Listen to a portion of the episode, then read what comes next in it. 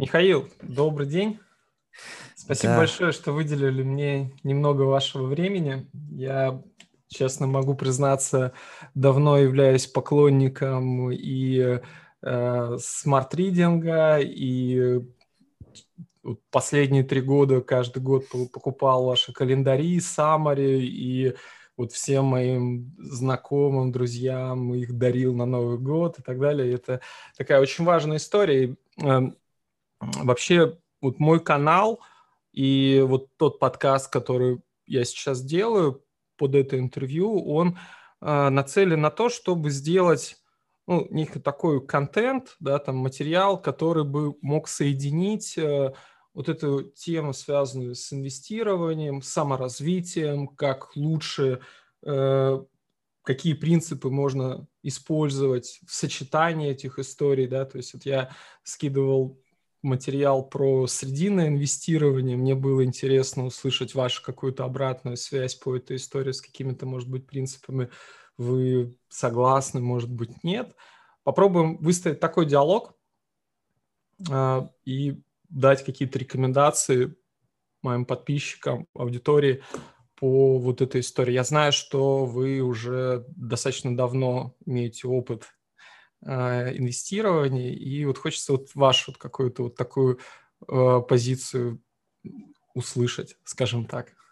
Ну, смотрите, я в 2010 году начал инвестировать, у нас был такой интересный курс, э, я закончил бизнес-школу ЕСА, она называлась Personal Finance, и у меня как раз по нему была оценка A. А, это высшая оценка. И у нас преподавал такой профессор, который консультировал многих профессиональных игроков о том, как правильно ну, управлять тем капиталом, который они создают. Большая часть людей зарабатывает деньги, тратит деньги, зарабатывает деньги, тратит деньги. Немножко откладывает. А в те годы был особенно в России ну, в основном популярен механизм такой. Ты положил там, в банковскую ячейку на депозит Сбербанке я даже не знаю, в лучшем случае купил какие-то облигации, в лучшем случае. И очень мало людей представляло себе о том, как э, можно инвестировать в свои пенсионные накопления или накопления на любую другую потребность в ситуации, когда ну, ты можешь инвестировать на фондовом рынке. И для себя я принял ну, простое решение. То есть я всегда зарабатывал больше, чем я тратил. И нужно было куда-то инвестировать деньги. У меня была своя компания, это самые высокорискованные инвестиции, когда у тебя есть своя компания. Uh-huh. Ну и, и был, соответственно, фондовый рынок. И я начал с очень простых э, инвестиций. Сначала инвестируя в индекс или несколько индексов и в облигации или фонд облигаций.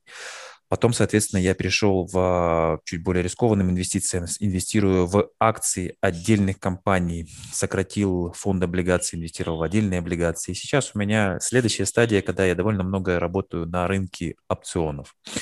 Соответственно, ну, произошла такая эволюция в течение 10 лет. Интересно тоже, может быть, вам такая мир стал настолько глобальным, что я создал такую небольшую группу инвесторов, не знаю, 20 человек там, с капиталом, не знаю, от 1 до 40 миллионов долларов, которые каждый управляет своим капиталом. У нас есть небольшая группа WhatsApp, где мы обсуждаем а, стоит покупать те бумаги или какие-то другие инвестиционные идеи, я не знаю, идеи на рынке зарядок для, для электронных автомобилей. Мы с вами сегодня записываем 3 июня а, эту передачу, и сегодня после закрытия будет отчетность компании ChargePoint, которая мне очень нравится, которая устанавливает зарядки для электронных автомобилей ну, в США. Она uh-huh. одна из лидеров. И в этой группе есть там 20 человек с разным опытом. Часть из них руководитель компаний. Кто-то хорошо знает, не знаю, медиаиндустрию, кто-то хорошо знает э, нефть, кто-то хорошо знает автомобильную промышленность. И мы обмениваемся мнениями, и получается, что я думаю, что у каждого из нас доходность нашего портфеля на 1-2% в год повышается за счет вот обмена такими а, такой информации. Мне кажется, это довольно ценно. Вот. А то, что касается с э, вопроса инвестирования на фондовом рынке, мы с вами живем в очень интересное время. Если мы говорим такое э, вот восстановление, восстановление после пандемии в США, я живу в США, и у меня в этом смысле есть некоторое конкурентное преимущество, потому что многие эти люди, которые торгуют акциями Теслы никогда в жизни не ездили на Тесле и не видели Теслу, и не могут сравнить uh-huh. Теслу, не знаю, с Volkswagen электрической машиной или с Toyota, которая только что объявила о Да, у вас есть, полосы. наверное, возможность пойти в Мэйсис и посмотреть, э, живущие это, работают там кто-то еще или нет. Ну, по крайней да. мере. Да, мы, мы, мы, Мэйсис, кстати, очень, очень хороший пример. Я буквально на прошлой неделе ходил в Мэйсис и вижу, что он пустой. То есть нет нового товара но это Macy's, который я живу в Болдере, в Колорадо, нет покупателей. Uh-huh. И я продал Macy's в шорт. Я слушал ваши э, принципы, вы не продаете акции в шорт, я использую этот uh-huh. инструмент. Uh-huh. и Macy's я продал в шорт. И я съездил, я выбирал, был на рынке электрических машин, я выбирал, я съездил в Теслу, я посмотрел на эту машину. В итоге я месяц назад купил Volkswagen ID4. Я купил как машину, так и акции, бумаг, как, так и бумаги Volkswagen. Но бумаги mm-hmm. Volkswagen я все время добираю в свой портфель, потому что мне кажется, что это интересная компания. То есть я стараюсь, э, опять же, если говорить про большую картину, я могу сейчас... Вот, Конечно, это, очень Мне интересна вот эта история. Это, мне, это очень ценный момент, который вы затронули, что для инвестора очень важный момент для принятия решений о какой-то покупке, совершении сделки, понять бизнес, да, то есть познакомиться с э, компанией, понять, как она зарабатывает деньги, какие-то ее преимущества либо недостатки. И, э, и вот эта связь, она, ну, у меня одна из мыслей, которую я рассказываю на своих эфирах, про то, что когда ты получаешь связь с этой компанией, это один из трюков сознания, чтобы уйти от ловушки игромании. Ну, то есть, когда ты помнишь, что это за компания, то есть вот ввязываться вот в эту игру разума, да, там какие-то перепутать э, инвестирование с азартной игрой намного сложнее уже. То есть это некий, может быть, такой трюк э, э, привязать себя к мачте тогда, да, то есть вот эта история. Я с этим mm-hmm. согласен абсолютно. Это очень, очень тонкий момент, на мой, на мой взгляд.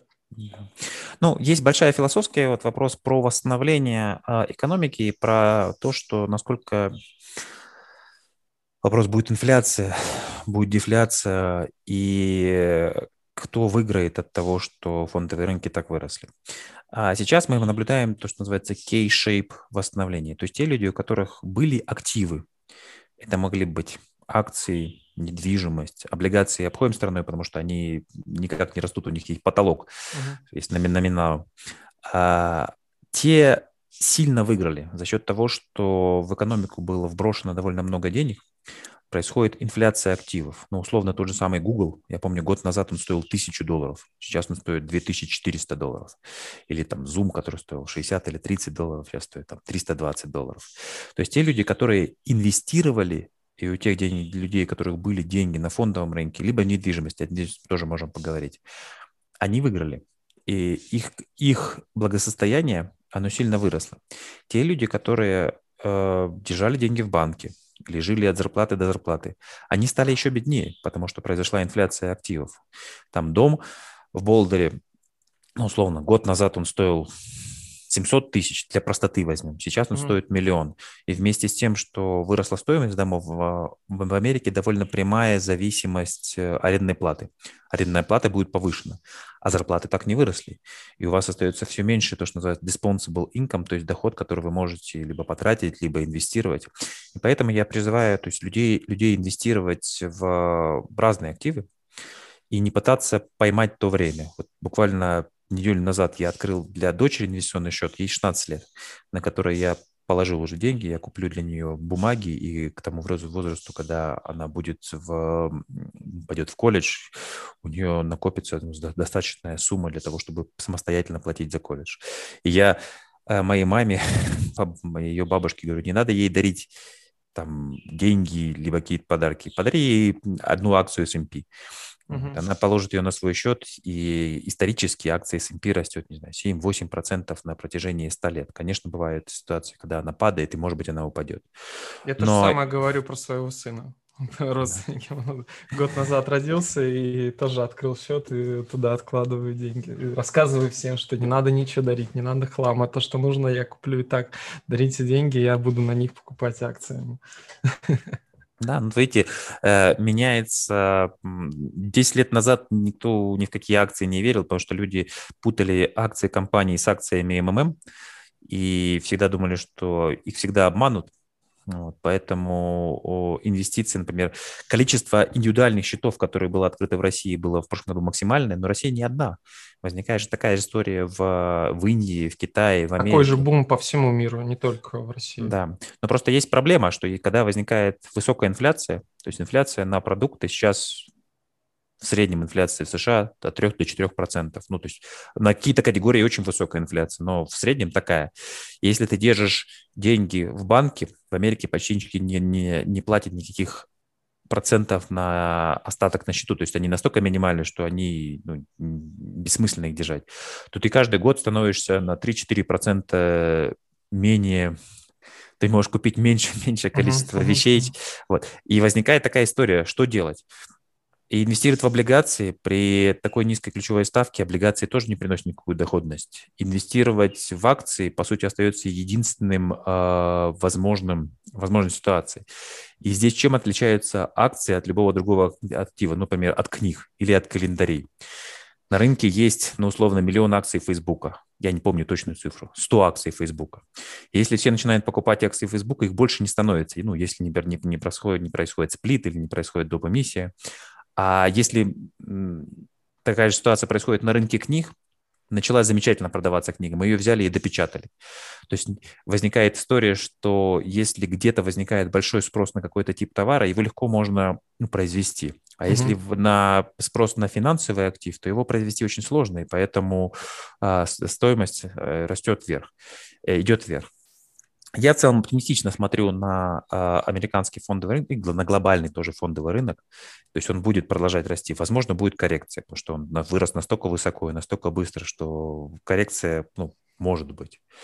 Вот, поэтому я всем рекомендую откладывать немного денег и инвестировать их. Ну, фондовый рынок, он самый простой, потому что на в нем мгновенная ликвидность. Вы можете в одну секунду продать акции Facebook, Zoom, Amazon.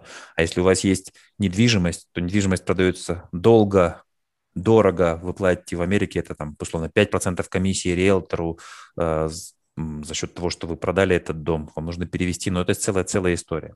Поэтому внутри портфеля у меня нет практически недвижимости, приносящей доход. У меня есть реиты, то есть компании, которые владеют недвижимостью, сдают ее и профессионально управляют. И, на мой взгляд, это более логичная инвестиция, чем самому покупать 30 домов и управлять ими. Если попробовать вернуться к истории про сочетание, ну, сейчас. Если попробовать вернуться к вопросу о сочетании финансовых рынков, инвестирования, биржевой торговли и того, э, как элементы саморазвития э, могут помочь мне для принятия, принятия более осознанных и внимательных решений.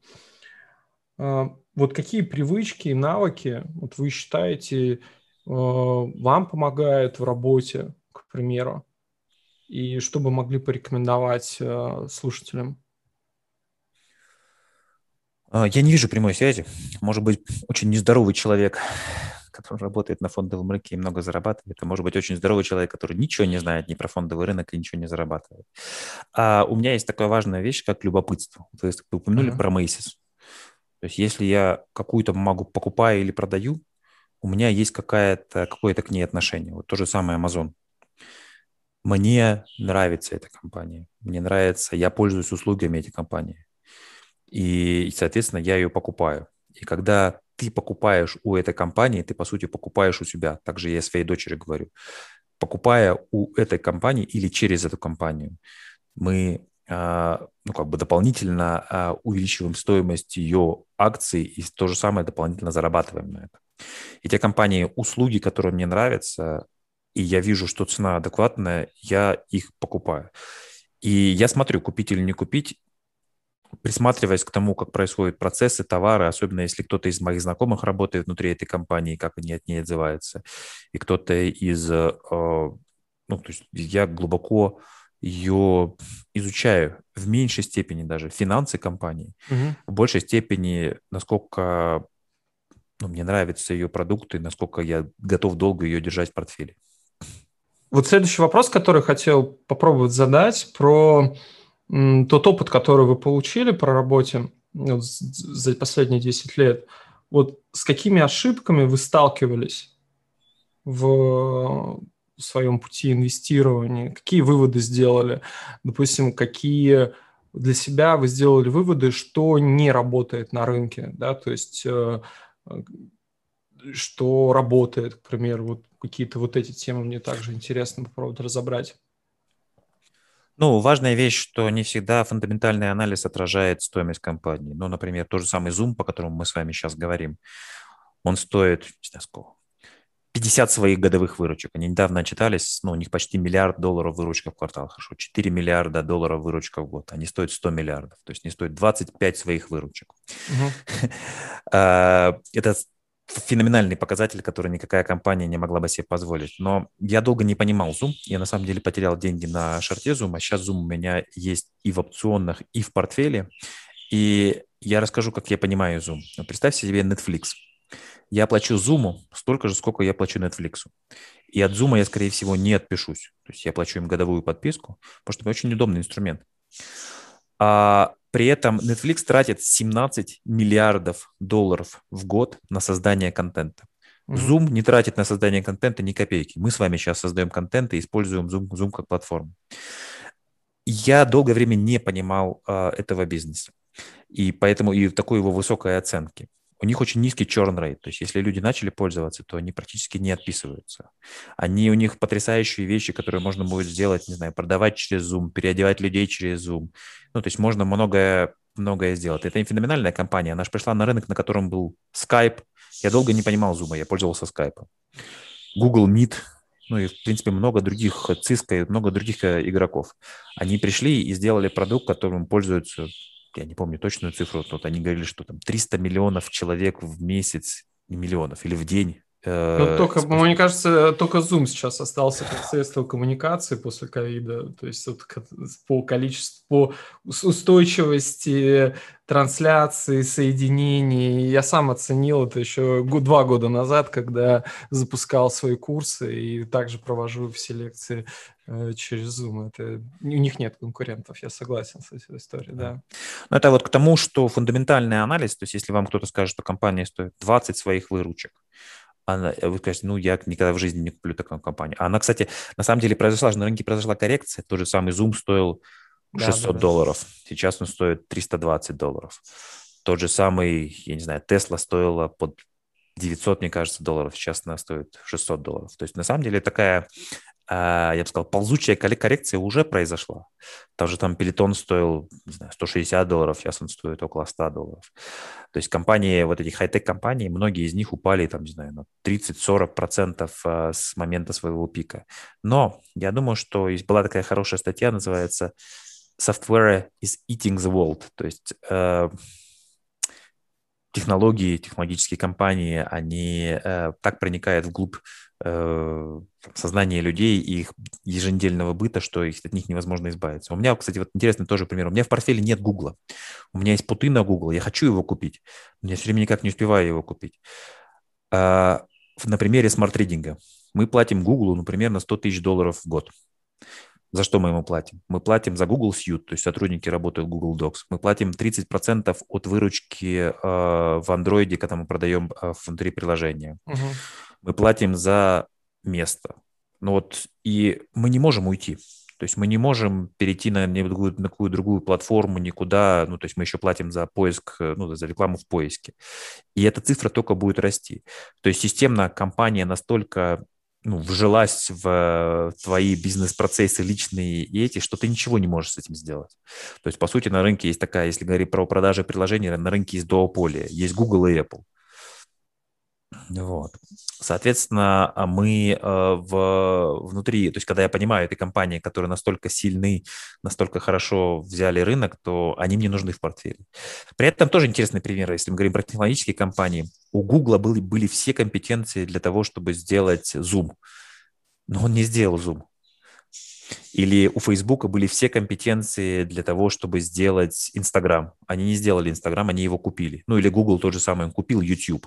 YouTube феноменальная платформа, на которой сейчас, ну это самая большая социальная платформа, и они получают рекламы больше, чем любой телеканал в мире. Uh-huh. Вот, то есть они мне нравятся. Но вот к вопросу про технологии. То есть Google и Facebook, на мой взгляд, будут расти чуть быстрее рынка, но есть компании, которые будут выходить на, на рынке по какие-то будут, э, Есть какие-то быстро растущие компании, которые появляются и какие-то ниши э, завоевывают, как Zoom, как Netflix, к примеру, какие-то еще истории, которые наверняка да. будут появляться. Да, то есть их уже не, ну, то есть вот правильная должна быть комбинация в портфеле, ну, консервативных компаний. У меня есть очень консервативные компании в портфеле, ну, тот же самый Макдональдс. Макдональдс очень консервативная компания. Она в 10 раз никогда не вырастет. Но она потихонечку растет, она платит дивиденды. Она инновационная компания, они много чего придумывают. Мало кто знает, что они были большими акционерами в Чипотле. Это в Америке очень крупная такая сеть э, мексиканской еды. Uh-huh. А, они один из самых крупнейших в мире владельцев недвижимости Макдональдс. То есть у меня есть разный тип компаний. То есть у меня есть компании, которые платят дивиденды, медленно растут, небольшие компании. Есть компании, которые э, быстро растут, не платят дивиденды. Вот. Есть компании, которые из одной категории приходят в другую категорию. Я не исключаю, что через какое-то время и Facebook, и Amazon, они начнут платить дивиденды, как платит Apple, и они начнут э, делать кэшбэк. О, не кэшбэк, ну, а они называют пейбеки, да. Вот одна, одна из мыслей, я попробую как подытожить тот вопрос, который я задавал, про то, что ну, вот одно из э, таких стереотипных ловушек, которые могут сталкиваться инвесторы, это замыкаться на классическом стоимостном фундаментальном анализе. То есть, если компания стоит там тысячу P на E, это не значит, что она слишком дорогая и никогда не будет расти, да, то есть акции mm-hmm. роста по-другому могут оцениваться, да, то есть и э, отказываться от э, компаний с высоким P на E, это не является, ну, это, ну, скажем так, риск потерять какую-то хорошую инвестиционную возможность, да, то есть нельзя на этом зацикливаться.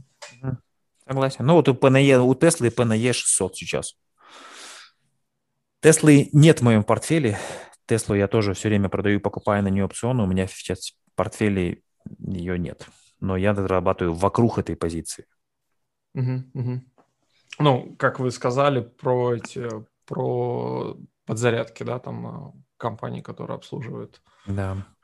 Один из самых спорных моментов, который, к примеру, мне часто э, задают э, про э, те принципы, которые я использую в работе, является то, что я не ищу объяснений причинам роста или падения, да, то есть вот э, э, для меня не является история, связанная да, с попыткой там найти причины, почему вот сейчас текущие цены растут или падают. Да? То есть вот это одна из, на мой взгляд, частых ловушек э, в принятии решений. Потому что когда ты наход... найдешь решение, да, то есть э, когда ты найдешь объяснение, там, почему сейчас Тесла выросла или почему она сейчас упала, э, скорее всего, уже будет поздно. Вот согласны ли с этим принципом, допустим? А, да, смотрите, мы живем такую в эпоху асимметрии мы с вами точно не знаем, а, ну, что сделает Amazon завтра или послезавтра. То есть мы такое количество информации, такое количество факторов, влияющих на цену компании, что ну, невозможно ее предсказать. Но если вы в долгосрочной перспективе верите, что ну, эта компания вам интересна... А, как тогда быть, допустим? Вот, вот это хотел спросить. Ну, я считаю, что нужно добавлять компанию в портфель. То есть если вы считаете, что с компанией ну, ничего не случится, то есть я думаю, что Amazon, вероятность того, что Amazon обанкротится, близка к нулю. Mm-hmm. Вероятность того, что Amazon вырастет еще, не знаю, в пять раз на протяжении в течение там трех-пяти лет, она существует. Не, не высокая, как бы не самая высокая, но существует. То есть я думаю, что Amazon будет расти быстрее рынка. Это акция в Амазоне у меня в портфеле мне кажется, с 2010 года. Я помню, я как ее чувствую. То есть она растет, потом она консолидируется, и в течение года она может стагнировать. А потом она снова растет. Они придумают что-то новое, что ну, никто не может догнать. У них, на самом деле, практически в США монопольная позиция на рынке электронной торговли. Я объясню, почему. Они инвестировали много очень денег, я не могу сказать точную сумму, но очень много денег в том, что построить распределительные склады. И теперь, если вы заказываете в Амазоне, он чуть ли не может не день в день привезти, а может там через день привезти. И по сути вся торговля, все, что не продукты, а продукты из Whole Foods, она перешла к ним. Построить вторую такую инфраструктуру практически невозможно, но и бессмысленно ну, по крайней мере, в США. А США страна, страна такая потребление. Вот. Mm-hmm. Поэтому, если говорить про, про эту, эту часть бизнеса, ну, она будет, ее практически, это, ну, по сути, условно уже сделанная монополия, с ней ничего нельзя сделать. Мне нравятся компании, у которых есть монополия или дуополия. Мне нравится как акционеру, может быть, не в меньшей степени нравится как потребителю. Но вот возьмем Boeing и Airbus. Есть две крупнейшие компании на рынке строительства самолетов. С ними ничего не случится. Ни, ни ту, ни другую компанию не позволит обанкротить или купить китайцам, саудитам или русским. И какая бы текущая проблема ни была, то есть если у вас есть две эти компании, то есть люди все равно будут путешествовать, несмотря на Zoom, несмотря на другие технологии. Рано это, или поздно начнут да, это, это, это заложено в таком ДНК человека, то есть он такой кочевник в какой-то степени, то есть ему всегда, пускай будет для, для удовольствия путешествовать. И если на рынке э, отелей, есть десятки разных отелей, куда вы можете и мест, куда можете поехать, то туда вы можете полететь в основном только самолетами двух авиакомпаний, которые разделили этот э, рынок в мире. Вот. И, знаете, профессор тоже, в общем, правильно нас учил. Он говорил, покупайте те активы, которые нельзя воссоздать. Ну, например, хороший пример про недвижимость. Есть береговая линия Средиземного моря. Она для простоты, я не помню точно, скажем, 10 тысяч километров. Из них на эти 10 тысяч километров где-то заповедники, где-то еще что-то, только 5 тысяч километров, на которых можно что-то построить. Людей в мире, количество людей увеличивается. И богатые китайцы, русские, украинцы, белорусы, арабы, они хотят жить в красивом месте в Европе. Береговой линии больше не становится. Она как была 5000 метров, так она останется 5000 метров. А когда я родился, на Земле жило 3 миллиарда человек. Сейчас живет 7 с лишним миллиардов человек. И у всех есть какое-то благосостояние, и все хотят, хотели бы жить в Европе на, на берегу Средиземного моря. И поэтому, условно, если вы покупаете дом, то правильно его купить в том месте, где уже новый дом не построен. Вот. А если вы покупаете в Дубае дом, то пустыня может быть, ну, там, в целом, в пустыню можно расширить еще очень, очень, очень долго и вглубь, и вширь, и так далее. Это к вопросу про ценность э, активов. Второй Amazon очень сложно создать. Ну, правильно, я попробую подытожить опять. Ага, давайте, конечно. Вопрос о том, что э, если я в свою стратегию допускаю, что я не пытаюсь объяснить сиюминутные текущие колебания на рынке для того, чтобы принимать решения, то я делаю акцент на принятии решения на изучение этого бизнеса, да, то есть на понимании его конкурентных преимуществ, незаменимости, его стоимости в контексте неповторимости, да, там и ограниченности ресурсов и так далее. И опираюсь на это в принятии решений. Тогда. Да, да, можно сказать так, да. Вот так вот. Вот, но, э, допустим, у меня есть другая мысль о том, что если я...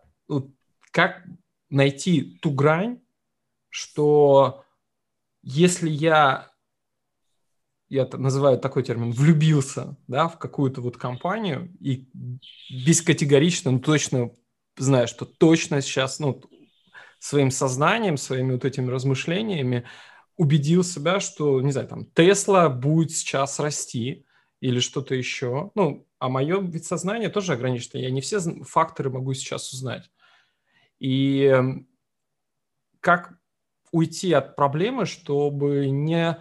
Э, ну, как контролировать риски? Я, может быть, про это тогда скажу, да? То есть я видел часто примеры, вот учеников и сам сталкивался с этой проблемой, что когда ты очень сильно глубоко погружаешься в анализ какой-то компании, высок соблазн что ты точно вот сейчас себе скажешь, что точно сейчас будет расти, и э, накупить слишком много с плечом, допустим, нарушить все правила, да, там, и потом э, можно там потерять эту историю, ну, потерять деньги, да, там, из-за своего там омраченного, да, там сознанием, там какой-то ожиданием какой-то большой прибыли. Вот, э, как тогда с этим быть, если ты, э, погружаясь в эту компанию, не э, исказить это восприятие, да, ты не увидеть то, что ты хочешь увидеть, а не то, что есть на самом деле. Вот это большая проблема, на мой взгляд, еще.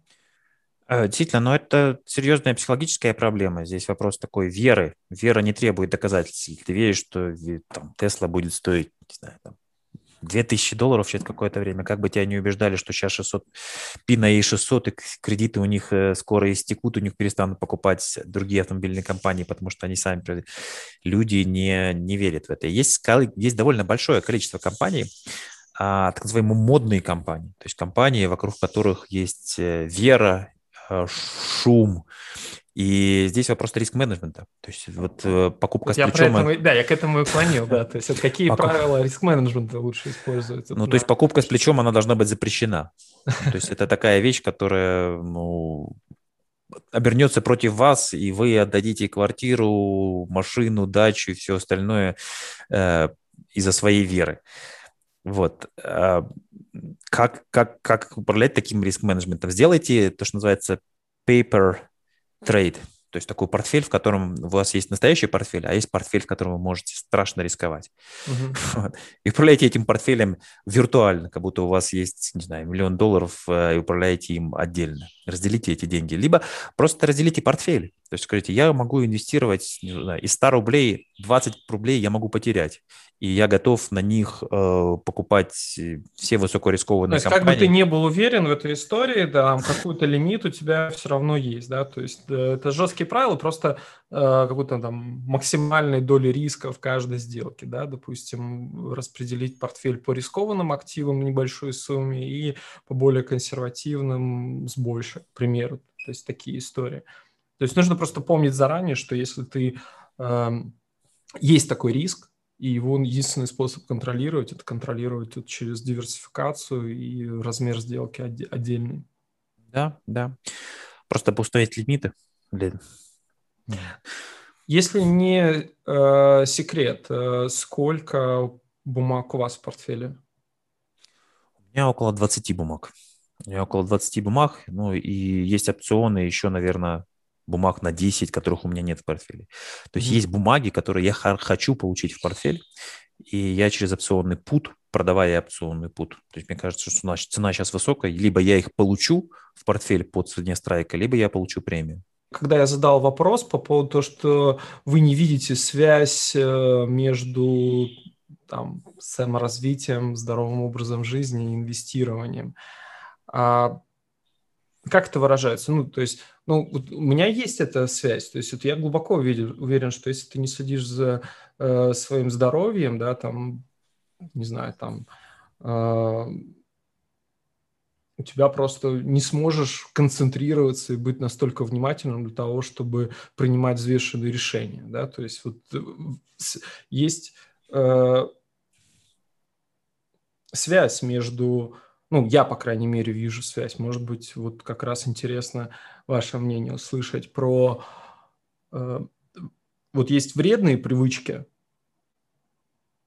да, то есть и э, связь там с здоровым образом жизни. Ну, потому что вредные привычки, да, там плохо влияют на здоровый образ жизни. Ну, типа, э, я ем э, склонность к сахару, оказывает влияние на ожирение, да, к примеру, да, то есть или на, э, ну, там, не знаю, там, дофаминовые, да, какие-то зависимости и так далее. То есть невозможность там на, на чем-то долго концентрироваться, к примеру. А, допустим, та же самая история, какие-то параллельные вещи, тоже можно связать с инвестированием, что если у меня э, не развито чувство э, меры, да, то есть вот я склонен, вот эта склонность к получению быстрого результата будет приводить к ошибкам на рынке, да, что я там буду раньше времени покупать, к примеру, либо покупать слишком много, да, там не контролировать риски, и тогда, ну, в ожидании быстрого результата, да, то есть вот я хочу быстро заработать, да, то есть я э, там нарушаю риски, используя заемные средства, что может привести к потерям на рынке. Вот ну, наверное, это, это опять же разница опять же, с тем, тем же самым силой воли. Есть книга, которая называется «Не набрасывайтесь на мармелад», когда у детей проверяли, есть ли у них сила воли подождать чуть-чуть, и тебе дадут не одну, а две мармеладки, или ты съешь одну и прямо сейчас, и потом да, протяжении... это очень да, одно из революционных в свое время было исследований, которые показали, что потом люди, э, дети, которые справлялись с силой воли, которых было сила воли не съесть, потом добивались больших результатов. Э. Ну вот же, вот эта связь, я про это говорил. То есть да, как ну, кстати, это вот можно то... развивать вот в себе, то есть, э, чтобы быть более успешным, да, там на рынке. Я бы, да, я бы рекомендовал ввести такой дневник, ну, то есть ты сделаешь файл Google Docs, например, и говоришь, так, я покупаю сегодня Теслу, почему я ее покупаю? И ты пишешь э, прям свой тезис, почему ты это покупаешь. Потому что я верю, что, не знаю, там Тесла будет единственной машиной, не доминирующая роль и так далее. Потом ты перечитываешь то, что ты прочитал, и понимаешь, что, во-первых, ну, то, что ты мог говорить, это не вся информация, то, что ты мог говорить, вообще не влияет на стоимость акции, или то, что ты можешь говорить, не случилось. И потом, если ты понимаешь, а, что по какому принципу ты принял решение и почему оно так или иначе обернулось, то ты следующее решение будешь делать э, чуть более осознанно. Угу. Здесь, еще, здесь очень важно вот эта как бы взаимосвязь такого разбора полетов, как пилоты они ее делают. Военные пилоты делают разбор полетов. Полетели на миссию, после этого поняли, что было что хорошо, что было хуже, чтобы после этого э, учиться. Э, мы, интересно, мы живем в таком рынке, который последние там, 10 лет, 2008-2009 ну, года, он только растет. То есть, mm-hmm. что бы ты ни делал, он растет. То есть, нет, не выросло еще, выросло целое поколение инвесторов, спекулянтов, трейдеров, как бы мы их ни называли, которые живут в ситуации, когда рынок никогда Только не растущего падает. рынка, да? Только есть... растущего рынка. Да, то есть и эта вещь благоприятствует риску. Ну, то есть люди покупают, говорят, ну, я купил, сейчас хорошо упала, но она все равно отрастет. Им, конечно, больно, что Тесла, они могли купить Теслу, не знаю, по 900, а Тесла сейчас стоит 600, но а, они не жили в ситуации, когда это происходит в течение нескольких лет. То есть вы купили Теслу по 900, а она стала 600, 400, 300, 200, и вам уже совсем больно. Никто в такой ситуации не жил. То есть компания, нет таких компаний, которые бы ну, настолько плохо себя вели. На самом деле это фундаментально очень опасная вещь. Потому что если там... То есть Можно мы... я сейчас, mm-hmm. секунду. Я вспомнил, э, есть э, очень крутая аналогия – Э, который приводит, по-моему, в антихрупкости Насим Талеб э, про метафору с индюшкой, которая mm-hmm. живет э, всю свою жизнь, ей привозят корм, и она считает, что всю жизнь, то есть исходя из опыта, который у нее сформировался за предыдущий период, она делает экстраполяцию, что так и будет дальше всегда продолжаться. Я думаю, здесь да. тоже можно по, такую подоб, подобную же историю привести, что люди, которые там, условно, да, там последние, ну, не, может быть, 5-10, да, ну, около 5 лет, наверное, вот если да, про российский рынок, допустим, говорить, э, ты пришел и видишь только растущий рынок, ты как бы не видел там, как падает там в 2008 году акция, да, допустим, тогда ты думаешь, что любое падение нужно использовать всегда для покупок. Да. да, это порождает опасную историю, потому что когда ты говоришь человеку, ну там, давай ожидаемая доходность 7-8%, говорит, нет, 7-8% мне вообще не интересует, я там только 20-30% готов. Те люди, которые вложились, ну, условно, в биткоин, в Теслу, в эфириум и еще чего-то, у них уже испорчена мерка восприятия. Угу. То есть они доходность 2, 3, 5, 8% они вообще не воспринимают. И это ведет к тому, что они берут на себя больший и больший, и больший риск. Тот же самый биткоин, условно, был 60 тысяч, стал 30 тысяч за несколько дней. А потом он может дорасти до 100 тысяч. Я очень как прекрасно... тогда? Вот мне вот я, я, я до сих пор не знаю, как вот, э, какие давать советы вот в этом случае тем людям, которые вот попали на этот период. Ну, то есть там смотрите на графики в прошлом, анализируйте прошлые Конечно, результаты, есть... как лечи, вылечить вот эту вот иллюзию. Вот. Да.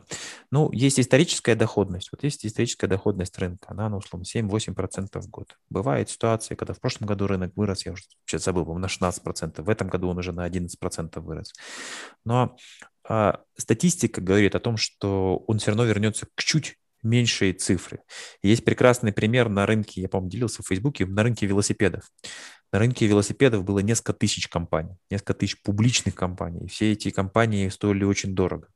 Но потом, когда это стало обыденной технологией, а, выжило всего несколько компаний, и капитализация ну, вернулась к среднему. Такая же ситуация была на рынке железных дорог угу. или на рынке телефонов или на рынке, я не помню, там, э, помните, сотовые операторы стоили очень дорого. Как говорится, учите историю, да, изучайте книги, э, которые там... Но, к э, сожалению, да, к сожалению, очень мало людей реально это могут делать, потому что, ну, есть жадность, быстрый успех, когда какой-нибудь SpaceX, не SpaceX, а Virgin Galactic, у которого практически нет никакой выручки, который колеблется, не знаю, 100% в одну сторону, 100% в другую сторону, ну не 100, 80% mm-hmm. за один месяц. Вот. И это уже скорее казино, Э, чем инвестирование. То есть люди, ну или там мы прямо сейчас с вами записываем передачу, мы видим, э, какие, какие колебания на рынке компании GameStop и на рынке компании AMC. Обе эти компании – это мертвые компании. GameStop uh-huh. – это компания, которая торгует э, дисками для компьютерных игр. У них, я не знаю, ну, какое-то количество физических магазинов. Но за счет того, что возникает ситуация, эта компания большой шорт-флот, и частные другие инвесторы за счет того, что они начинают покупать и поднимают цену, то компании не могут Шорт просто... Шор, они не могут терпеть такие убытки. То есть они покупают и этим еще поднимает цену акций. На этом многие зарабатывают. Но это не надо это путать с инвестированием это такие операции, высокорискованные операции на фондовом рынке. Я бы сказал так. А, я хочу сейчас еще вопрос задать, но прежде чем хочу чуть вернуться вот к этой истории, которую вы описали, что полезно брать, писать э, объяснение того, что ты делаешь, чтобы потом вернуть свое сознание, да, там, и э, найти какие-то вот вещи, что можно исправить, или увидеть, что ты там понапридумал себе, да, там, к примеру. Я знаю про такой прием и часто про него рассказываю на лекциях. Э, фрирайтинг. Uh-huh. Вот мне кажется, вот эта история, вот я ее прям тоже всем рекомендую. То есть вот короткий там пятиминутный, десятиминутный сеанс. Даже не надо не, не, в, не, в, не клавиатуры, да, там компьютере, а в блокноте, когда ты выливаешь все свои мысли в блокнот и описываешь то, что ты думаешь сейчас про там допустим, текущую ситуацию на рынке, и что ты будешь делать, и почему ты это будешь делать. Это хороший инструмент вот развития как раз осознанности, чтобы вернуться в реальность и думать, блин, а что это я тут, короче, я что-то тут не инвестированием нач- заниматься начинаю, а какой-то вот игрой уже. Да. А, вот, вопрос такой. Тогда, на ваш взгляд, как можно описать отличие инвестирования от спекуляции или, может быть, от азартной игры? То есть в чем отличается? Да? То есть... Очень просто. Ты, если покупаешь бумагу, если ты считаешь, что эта бумага останется у тебя в портфеле еще три года, ну, можно временно горизонт разные, разные, раз, разные разместить, то это инвестирование. Если ты хочешь временной горизонт у тебя три дня, месяц, три месяца, то это спекуляция. И в целом можно заниматься и тем, и другим. Просто спекуляция, она, у нее есть как позитивные, так и негативные стороны. Если вы там каждую минуту проверяете интердей, сколько стоит, ну, условно, та же самая Тесла, то это спекуляция. Я бы есть... сказал уже азартная. А, аз... Азартная, азартная, да, азарт, азартная спекуляция. Ну, азартная игра. А если вам, ну, не, не все равно в целом, сколько будет стоить Amazon? Мне недавно мой знакомый описывал ситуацию, когда вот именно он попадал в эту историю, что все время в телефоне залипаешь. Я ему порекомендовал цифровой детокс сделать, да, то есть просто либо там, уйти в лес, там поголодать или что-то еще, либо удалить все приложения, чтобы перезагрузиться, иначе это действительно такая история часто э, встречается. Михаил, большое спасибо тогда. Я Вам большое спасибо. Да. Э, поблагодарить э, за уделенное время. Я надеюсь, это не, может быть не последнее интервью, еще какие-нибудь мы запишем еще истории. И, э, может быть, пару слов, каких-то наставлений. А, да, знаете, я раньше, когда приходил в гости к людям, смотрел, что у них в библиотеке стоит. И даже иногда фотографировал. И не только к тем людям, кто живет в России, но и к тем людям, которые живут в Штатах. И для меня, мне кажется, такая книжная полка человека, она определяет его, ну, некоторое сознание. А мы в Smart Reading собираем такие книжные полки от разных очень известных людей. Например, мы собрали от Сергея Гуриева, к которому я с уважением отношусь, Сергея Алексашенко, Олега Гороховского, такой создатель одного из очень успешных банков, монобанка на Украине. И вот эти списки, они для меня ценны. То есть я какие-то вещи книги вижу в них и покупаю, потому что мне кажется, что человек, который пере, пере, через себя, не знаю, десятки, сотни книг пере, пере, а, перелопатил, он э, цен, цен, ценным делится. Для меня это ценная информация. И вот у нас вот смотрите, на сайте есть несколько десятков таких список от людей, которые мне нравятся. Мы регулярно собираем список книг от э, Ремчакова. это создатель независимой, главный редактор независимой газеты. Он э, такой думающий человек, и в каждой передаче там на «Эхо Москвы» он всегда несколько книг рекомендует. Мы системно на протяжении нескольких лет уже собираем этот список.